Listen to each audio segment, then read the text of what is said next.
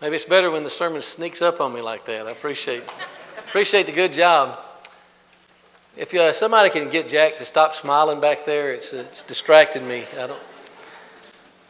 In unrelated news, I changed all the buttons on my shirt this afternoon, so they popped off. That's what happened. Thank you for all your sweet words.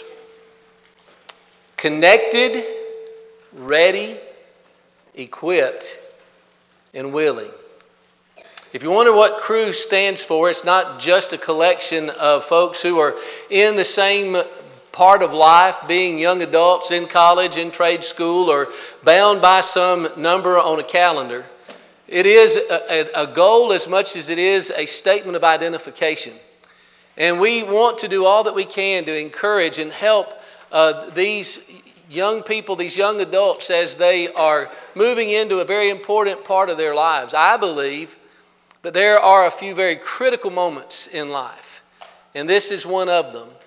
And we're so glad to have our the crew back with us, those who have gone away for the summer and have come back. We're not the same. We're not uh, as whole as when you're here with us, and we're grateful that you're here. And we want to pledge to you through the ways that we can of how we want to make you connected to us how we want to make you ready in the 1 Peter chapter 3 and verse 15 way. Equip you as we're trying to equip everyone for eternity and to create in you the heart of Jesus, a willing heart. And so, again, we're, we're glad that you're back. In two weeks and five days, we're going to have our Equipping Everyone for Eternity seminar. It is somewhat of an unusual format. We'll begin on Friday night, and we will have a Saturday morning only sessions from 9 to 12. We'll be done for the day then, but it will all be focused from that beginning on Friday night till Saturday uh, about noon on how we can be a stronger congregation, how we can serve the Lord better. It was four years and about three months ago that Kathy and I sat down with elders in Nashville, Tennessee, and the first words that they said to us is, Are you ready for a challenge?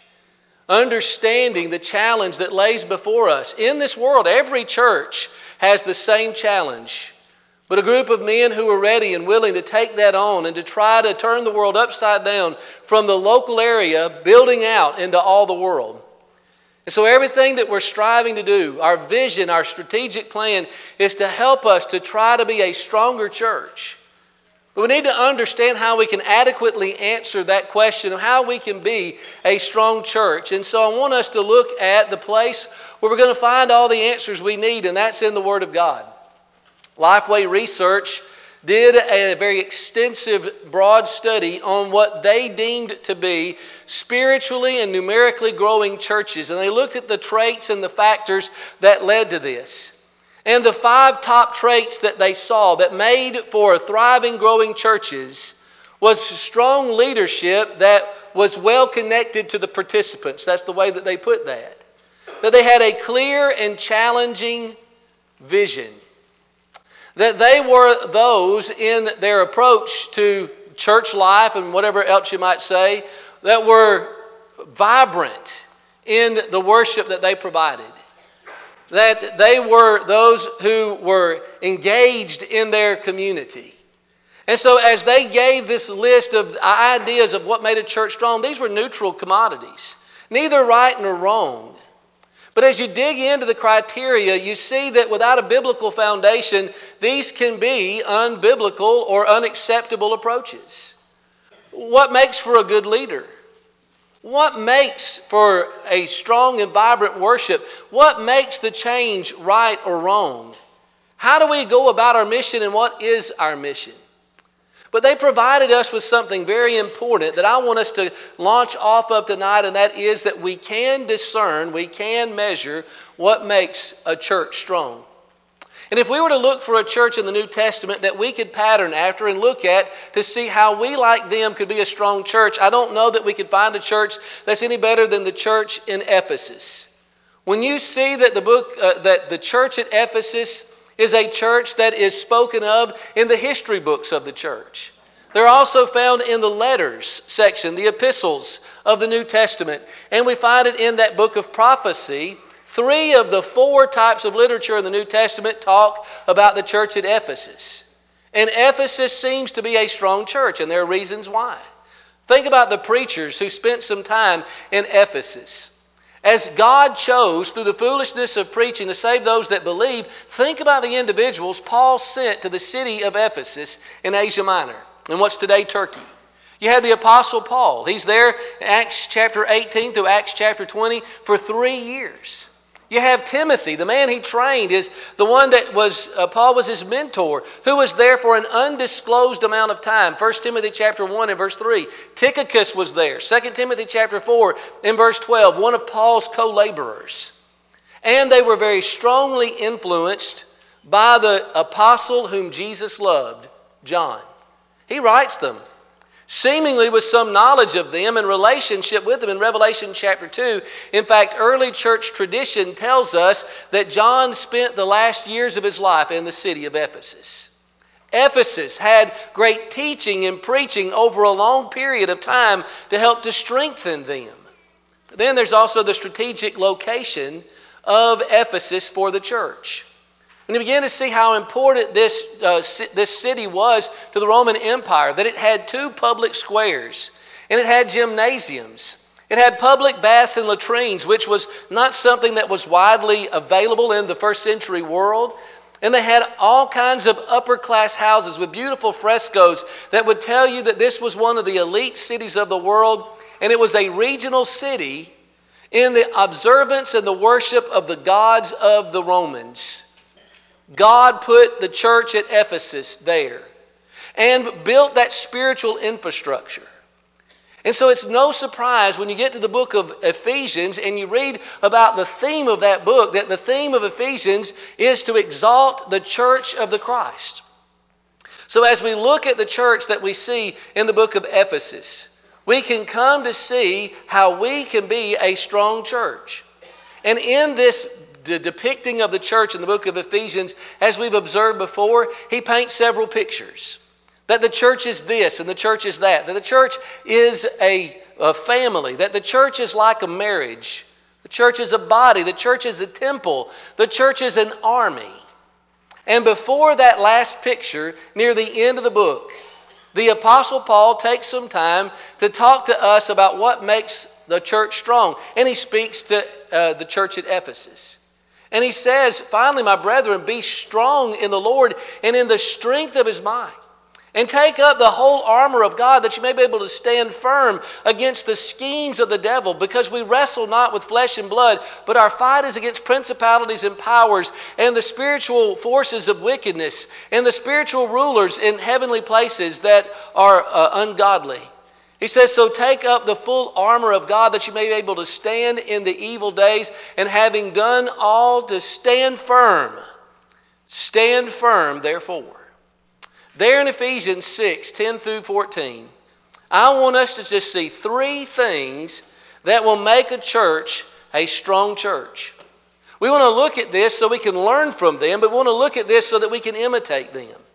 And when we look at the things that are found just in those few verses in Ephesians 6 10 through 14, here's what we find makes a strong church. Number one, a strong church finds its strength in God. Be strong in the Lord and in the strength of his might. You know, it's an interesting thing to do, and, and we can do it with abundance around here. Go up to somebody and ask them where they go to church and ask them perhaps why they like or enjoy going to that particular congregation, and they will tell you they'll be proud of that. If not, they probably wouldn't go there. And if you ask them what makes the church great, they're liable to give you a lot of different answers. They may say something like they look at the size of our congregation, the number of people that go. Or maybe they'll say, look at the influential people that go to church with us.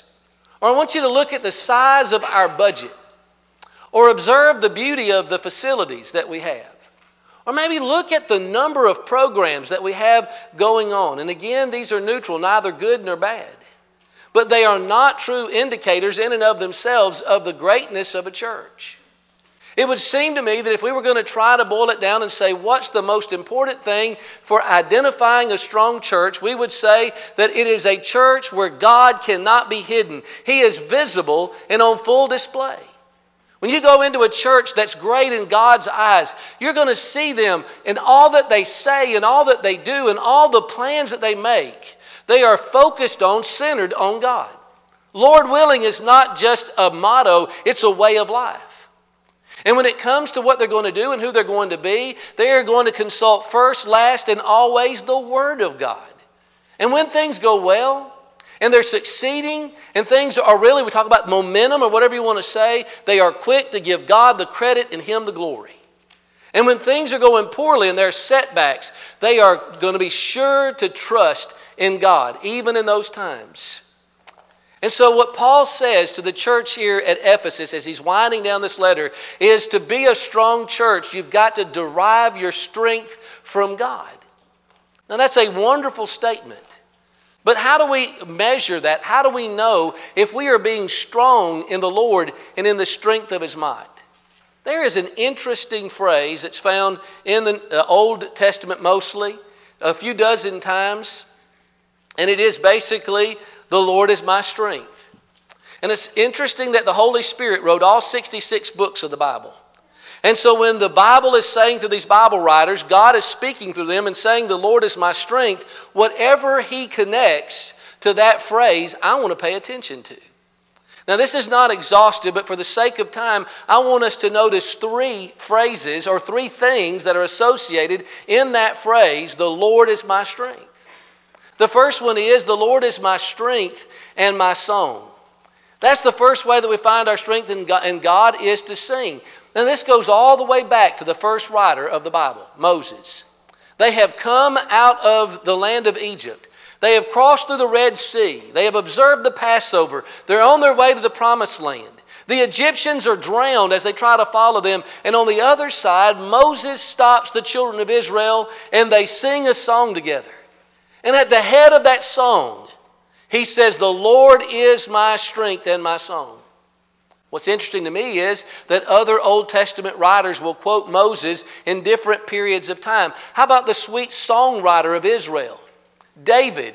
In Psalm 118 and verse 14, he is going to say, The Lord is my strength and my song.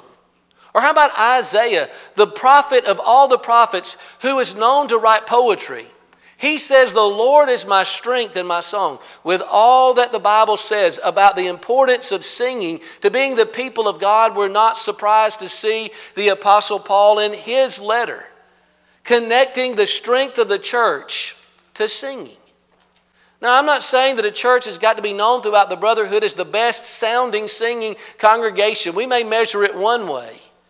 But the Apostle Paul says, Do you want to be one who follows the Lord? Do you want to be filled with the Spirit of God? Then speak to one another in psalms and hymns and spiritual songs, singing and making melody in your hearts to the Lord.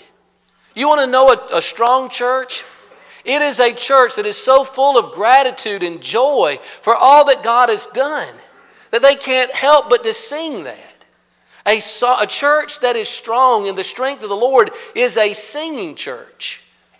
But another mark of that is found for us in Psalm chapter 28 in verse 7 when the, the psalmist says, The Lord is my strength and my shield. How do you become strong in the Lord? You've got to get behind Him, you've got to submit to Him, you have got to let Him lead in the battle. You remember David in Psalm 3 the Psalms are not written in chronological order because Psalm 3 is devoted to David running away from his son Absalom, and that happens way later in David's life, way after Psalm 51. But in that psalm, he's running away from his son, and he says that the Lord is my strength and my shield. He says he is my glory, the lifter of my head. What David understood is what we need to understand, and that is that when we go into battle, we must go behind the Lord.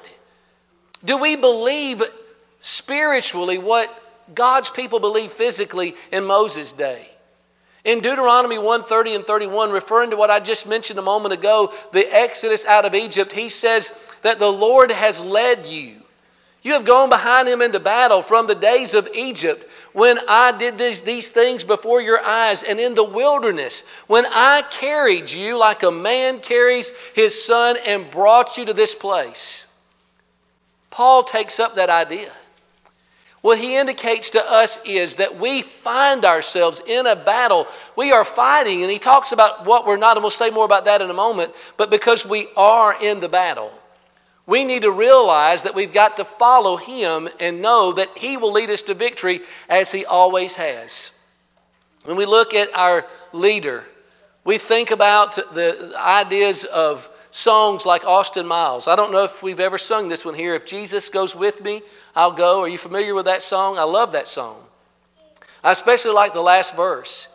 He says, It is not mine to question the judgments of my Lord. It is but mine to follow the leadings of His word. And if to go or stay, or rather here or there, I'll be with my Savior, content anywhere.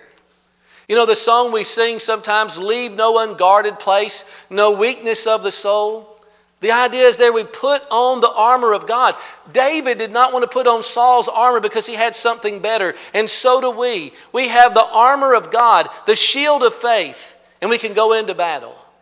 What would it be like if we developed a reputation as a people who were so submissive to the will of God that people could count on if it's our worship of what we teach about God's plan of salvation in any doctrinal, ethical matter that we're going to be driven by this word and we're going to let the Lord lead us into those battles? If we're going to be strong in the strength of His might, we need to open up our hearts in song. We need to open up our hearts and our minds to His Word. But another statement in which this is uh, this idea of the Lord is my strength is in Psalm chapter 18 and verse 1. I love you, O Lord, my strength. There in Psalm 18 and verse 1, you have an affection that God hears from his people. And it's a reciprocated love. It's a love that originated in heaven. 1 John 4:19, we love him because we were first loved.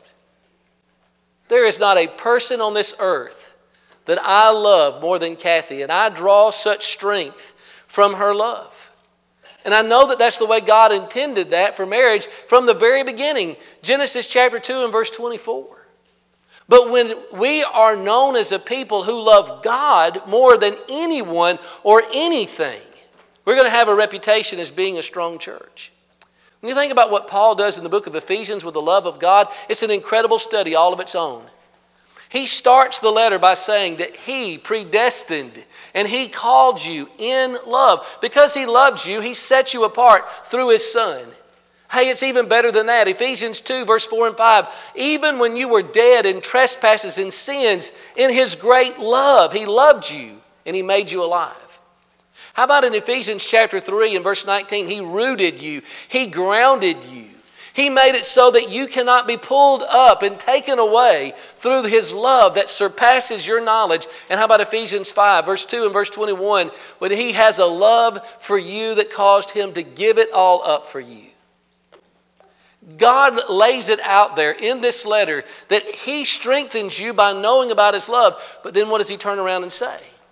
In, in the very last verse of the book, he says, Grace be unto all of you who love the Lord Jesus Christ with incorruptible love. When I am hit with an understanding of how great God's love is for me, I am not going to have a love that decays or that it's destroyed or that ceases. What would it do for the growth and the strength of this church? That every single time that somebody comes in and visits our assemblies, or they come into our homes, they leave saying Lehman Avenue is a church in love with God. And if they thought that, would this be a strong church? As we look at what the Apostle Paul is saying in Ephesians chapter 6, he tells us that a strong church is a church that finds its strength in God. But listen, there's a second and very important element to being a strong church, according to Paul in Ephesians chapter 6. A strong church is a church that knows its true enemy. We have enemies. We need to be able to identify who the enemy is. But in order to do that, we've got to understand who the enemy is not. And I want you to hear me very carefully in what I'm about to say. Those that the Bible call the lost are not our enemies. They're not our adversaries. Now, they may make our life very difficult. They may not like us. They may not love us. They may make false assumptions about us. And our Lord is understanding of that and foresaw that. You know what He says when they demonstrate that to us? He says, pray for them and love them. Matthew chapter 5 and verse 44. It's hard for us not to take it personally when someone who the Bible classifies as outside of Christ is following the world. It's hard for us not to make them our adversary. Our enemy, our adversary, is not our brothers and sisters in Christ. Even those brothers and sisters in Christ who are in error. Now, we may not be able to have fellowship with them in that error, but we are to love them and to reach out to them and to do all that we can to restore fellowship.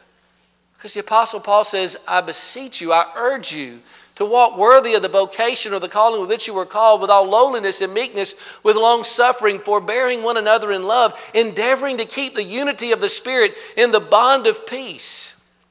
And so, even though there may be some hard discussions, some difficult things to say, this is the bride of Christ, and he wants us to understand that our brethren in error are not our adversaries. Our political opponents are not our adversaries. They may hold views that are unbiblical, and we need to talk about the Bible and what it says about those things, and if we can, take it out of the realm of politics. The Bible makes it very clear in our context that human flesh and blood is not the enemy. Now we've got to stand tall for the, our Lord and not be cowards on the battlefield. Revelation 21 and verse 8. But the Bible tells us how we go about that. That we do so patiently, kindly, able to teach, understanding they've been taken captive by the devil to do his will. We're going to be patient with them, loving with them. So, who is the enemy? Well, he identifies it for us, doesn't he? He says that the devil is the enemy. And he doesn't want us to understand that he's the enemy. One of his greatest ploys that he likes to use, 2 Corinthians 2.11 says he has schemes, he has ploys, and he likes to use them on us so that we'll be deceived and we'll fall for it. And if we don't see him behind this, if we don't see him as the enemy, then we'll turn on one another. And we'll focus in the wrong place and we won't realize who it is that influences this world in the way that it is. The devil is our enemy, and God equips us to fight this formidable foe. We need to understand that he may work through those individuals that we've talked about. And so God has a message for us. He says, "Do not give the devil an opportunity." Ephesians 4:27. Instead, resist him, and he'll flee from you. James 4 7. Resist him steadfast in your faith.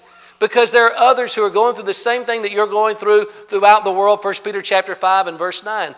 Understand that the devil is the enemy. And alongside of that, the enemy is these spiritual forces of darkness, these ideas. They're not your political opponents. They're not your brethren who may have hurt you. They're not those who espouse those evil things. And so God has indicated to us if we can keep ourselves from brotherhood and national politics, if we can keep ourselves from personality conflicts, if we can keep ourselves from embroiling in controversial things that we have no power to change, that the gospel has the power to change, how strong will the church be? You see, when we come to understand those that are struggling and losing and are following these forces that we're talking about, they need us as a church. God wants us to stand up forthright and firm on what truth is, to understand what the Bible calls sin, and to stand with God and against those things, even if it hurts us and causes us to suffer in some way. So, even though we may be clear on what the Bible says, let me just give you a couple of examples. We know that the Bible tells us that homosexuality is a sin, but what folks should know is, is that we are a church that loves and serves and ministers to those who are struggling with anything. And we're going to walk alongside of them. We may want to make sure that we get out the word that we love and we cherish all life, including the unborn, but we're ready and willing to minister to someone who may be fighting the guilt of a decision to take the life of their unborn child. What would it do to the strength of this church if we had the reputation of Jesus Matthew 11 and verse 19, the Bible says Jesus was a friend of tax collectors and sinners. And you know what Jesus says about that? Wisdom is justified of her children. What does he mean by that? He's saying that I'm going to be vindicated ultimately. By who? By God. Because God's the one who reveals right and wrong. And I'm doing what's right by reaching out to those who are struggling with any sin, whatever it is. If we could give ourselves the reputation as we follow Jesus as being a church that is ministering to those who are sin sick and who come alongside of them and help them, whatever they're dealing with, this will be a strong church. Paul says we're not wrestling, we're not fighting against physical adversaries, but spiritual adversaries. And we want to reach them with the Word of God. The third thing that makes a church strong is that it is a, a strong church is a church that is that does not have spectators. He says, Take up the full armor of God. I don't know what your sports season is. Some of you are saying, I don't have a sports season. I like football, that's my sports season. And we're coming into it, right? We've got preseason football going on, and college football is about to kick in a couple of weeks. I didn't realize this, though, but the NFL has a fan of the year contest for every single club. And so every team has a, a, pool of candidates that submit their candidacy to be the fan of the year. And I was reading through some of those, and I don't know that it's easy to beat the Atlanta Falcons fan of the year. He won the award in 2021 and 2023. And here's the thing about Henry Eisen. He went to his first football game as soon as he got back from serving a tour in Vietnam in 1968. He got his first uh, season tickets purchased in 1971. He had as many as 24 tickets in a single season, and he invited friends and family, and they would go to the games together. But Eisen was such a, a good fan that he, during the season, he never travels unless the team travels. And a lot of his decisions are influenced by the team. When the team began to be partnering with Ford Motor Company, he bought a Ford. And then they decided to build a stadium down there in Georgia. Did you hear about that? Mercedes Benz. And so he traded in his Ford and he got a Mercedes Benz. That's a fan right there. But I suggest to you that there's not any time any soon where the Falcons are going to ask Henry Eisen to get on the field and to play a position. Now, he's in great shape for his age, but he's 77 years old. And he would tell you that he was never in good enough shape to play in the NFL or never skilled enough, but he doesn't have to be because he's a fan. His job is to sit in the stands and to cheer on those who are actually on the field and doing something. But the Bible tells us in Ephesians chapter 6 that we have empty stadiums, if you will, in the church. There are no fans in the stands, or they're, they're not supposed to be. He says, I want you to take on or to take up, to put on the full armor of God. This is a military uh, imagery, metaphor that the Apostle Paul is using here. He's saying, I want you to take the final preparation, the last step before the battle is on. God wants His people, all of us, to be suited up and on the field, the battlefield. The Roman soldiers' uh, armor weighed 25 pounds. But his pack that he carried with him took a 100 pounds. And so you can imagine it took all of his energy and all of his effort to get all of that onto the battlefield to be successful in war. And so we're going to read in the passage that was read by Todd a moment ago in Ephesians 6 14 through 18 about all of that armor that God has given to us. But armor is worn by participants, not by spectators. There are no season ticket, ticket holders in the body of Christ that sit up to be entertained, to cheer what they like, and to boo what they don't like. The question is how do we get ourselves ready to get out of the stands and onto the field? Just a couple of quick thoughts. The first thing all of us should be doing on an ongoing basis is do spiritual inventory a different metaphor. It's the body in Romans chapter 12, verse 4 through 8. And he says, A body has many members, but that one body made up of those uh, individual members, every one serves a purpose. And so he says that each one of us is given a gift according to the grace of God. And so he lists out what some of those are. It's things like prophecy, it's teaching, it's mercy, it's giving, it's leading, it's exhortation. And so he says that we are to look for our gift and then we're to exercise it accordingly. When's the last time you sat down and you said, as I look at these potential gifts that God gives to those in the body of Christ, what's mine? What should I be excelling in to help the church to grow? That's how we can get onto the battlefield. It's to say, where can God use me? As I look at this word as a mirror in my life, I take spiritual inventory. But another thing I can do is look for partners. This is a powerful concept in the New Testament.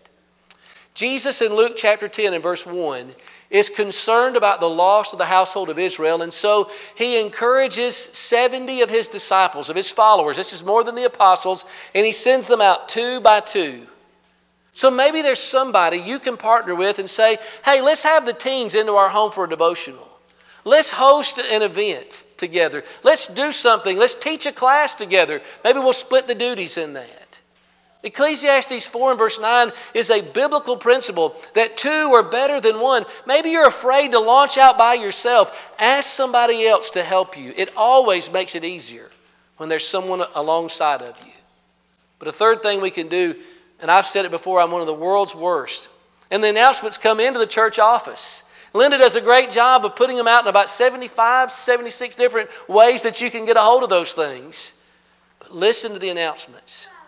Every sick and shut in person, every event that's going on, visitation and hospitality, and uh, uh, attending and supporting congregational events. These are things that every one of us can do, and there's something that are needed on an ongoing basis to tune in and ask ourselves where does the need exist? One of the frustrations of leadership that's always trying to be addressed is how can we pull more people in to have more people to be involved in the work of the church? That's the burden of leadership. What's the burden of a soldier on the battlefield? That is, when we become a part of the body of Christ in a given location like Lehman Avenue, we come in saying, I'm going to tune in, I'm going to listen and hear what needs are out there. And there are so many ongoing needs that never adequately get addressed and cannot be done enough. And they're meaningful ways to serve God. And when we do, you know what happens? We have a stronger church as the result of all of that. God wants this church strong. And He has shown us how to do that. And the way that we do that is we realize that all of us are active participants. We're not passive watching the things going on. You know what that does? That solves us calling the church they. What are they doing down there? What about or the, the, the, church, you? That's not how we speak when we're soldiers. Hey, who is it that has an easier time screaming their lungs out? Is it the spectator in the, the, uh, the stands, or is it the one on the field who's using those lungs for every play, play after play? And so it is, it seems sometimes some of the loudest hecklers are those who are sitting on the sidelines and not on the battlefield. We look at what the Apostle Paul says. He says it three times, only three times in the New Testament stand firm. It is a firmly military metaphor. It means to take your post, it means to hold out. It's the idea of you take that hill and you, you keep it and you don't surrender it to the enemy. That's what God said to the church at Ephesus. Do you think that that's the message for the church at Lehman Avenue? Does He want us standing firm, holding out, no matter what the opposition is, no matter what the challenge that we face? Whether it's a big challenge that frightens us, like moving our location somewhere else, and the cost and the change that's involved in that, or if it's just talking to somebody about Jesus or volunteering to teach a class. God says, stand firm. I can't help but be exciting, excited when I think about Bowling Green. We have a unique opportunity here. And really, it is one that I don't know that we emphasize enough. 15% of our growing population are international people. Did you know that in Warren County, 85 native tongues are spoken? I forgot the other day, and Dan and I went to see Anna Christie, and forgot Anna Christie doesn't live there anymore. And so I went up to the house and we finally we knocked on the door. There were two ladies sitting out there on the porch. And I started talking to them and they said, no English and found out that they're from the Congo. I can speak about 10 words of Swahili. Dan saw me use every one of them in trying to make a connection. But you know what? We have a new Christian named Jonas Guishi. Guess what he speaks? Swahili. Do you realize that we have the opportunity? God's opened doors for us so that we can share the gospel not only with the people that live here, but the people that they know that we may never meet and physically get to in other countries in the world. Is it coincidental that God has put this here among us? What should we do with it? Then you look at Bowling Green itself. It is growing as an attractive place to be. There's different ways to measure that. It is, is made the, the list of one of the most attractive places to live because of low unemployment and high satisfaction with jobs, a lot of different factors. It makes the leading places of America. And there is uh, an, another major study that was done. Do they always do these top 100 cities in the United States? Did you know that Bowling Green is in the top 100 best cities in America to live? 88. I don't understand who the other 87 are, but we're, we're in the top 100. So people are coming. God needs this church strong so that we can reach and meet that challenge that grows each and every day. We're not Ephesus. Maybe we're in an even greater opportunity than they were. But He also has the church so that we can build stronger families and stronger marriages Again, is, is it not interesting that the Apostle Paul gives prominence to both those relationships? In Ephesians chapter 5, verse 22 through 33, he says, I want your marriages to look like Christ in the church. We have the opportunity to strengthen our marriages, and as we do, strengthen the church so that we can do that very task that we talked about throughout this lesson. And how about parents and children? Can't we have an environment where children honor their parents? And parents raise their children in the, in the discipline and the instruction of the Lord. A home environment with all else that we're trying to accomplish that's heart and center focused on Christ. It's seen in our conversations, it's seen in what we emphasize, how we spend our time, and what we do with His Word in the home. God wants Lehman Avenue to be a strong church. I don't know I've ever seen more, more potential and raw material than in this congregation. God's opening so many doors. Let's be a strong church, but let's let God tell us. Lifeway Research, no disrespect, has nothing on what the inspired Word of God has to tell us. If we're going to be a strong church, we must find our strength in God. We must let Him be the foundation in every good or bad thing. We're leaning on Him. We've got to understand who the enemy is and not get distracted by other things. The devil would love that, to take our eyes off of the mission and to realize that there's not a one of us that need to be in the stands. We all need to be on the field. Question is, have you gotten onto the field?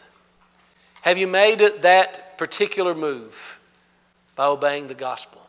Jared's going to lead us in the singing of a song of invitation. If you're ready to make that decision, we'd love for you to do it in this assembly. If you want to wait for some folks to leave and do it privately, we'll help you to be united with your Lord in baptism. If you're a child of God who needs to make repairs in your relationship with Him or maybe with someone else, if you need to perhaps ask us to pray with you, we'd love to do that because the church is a family. And as we lean on one another, we're a stronger church.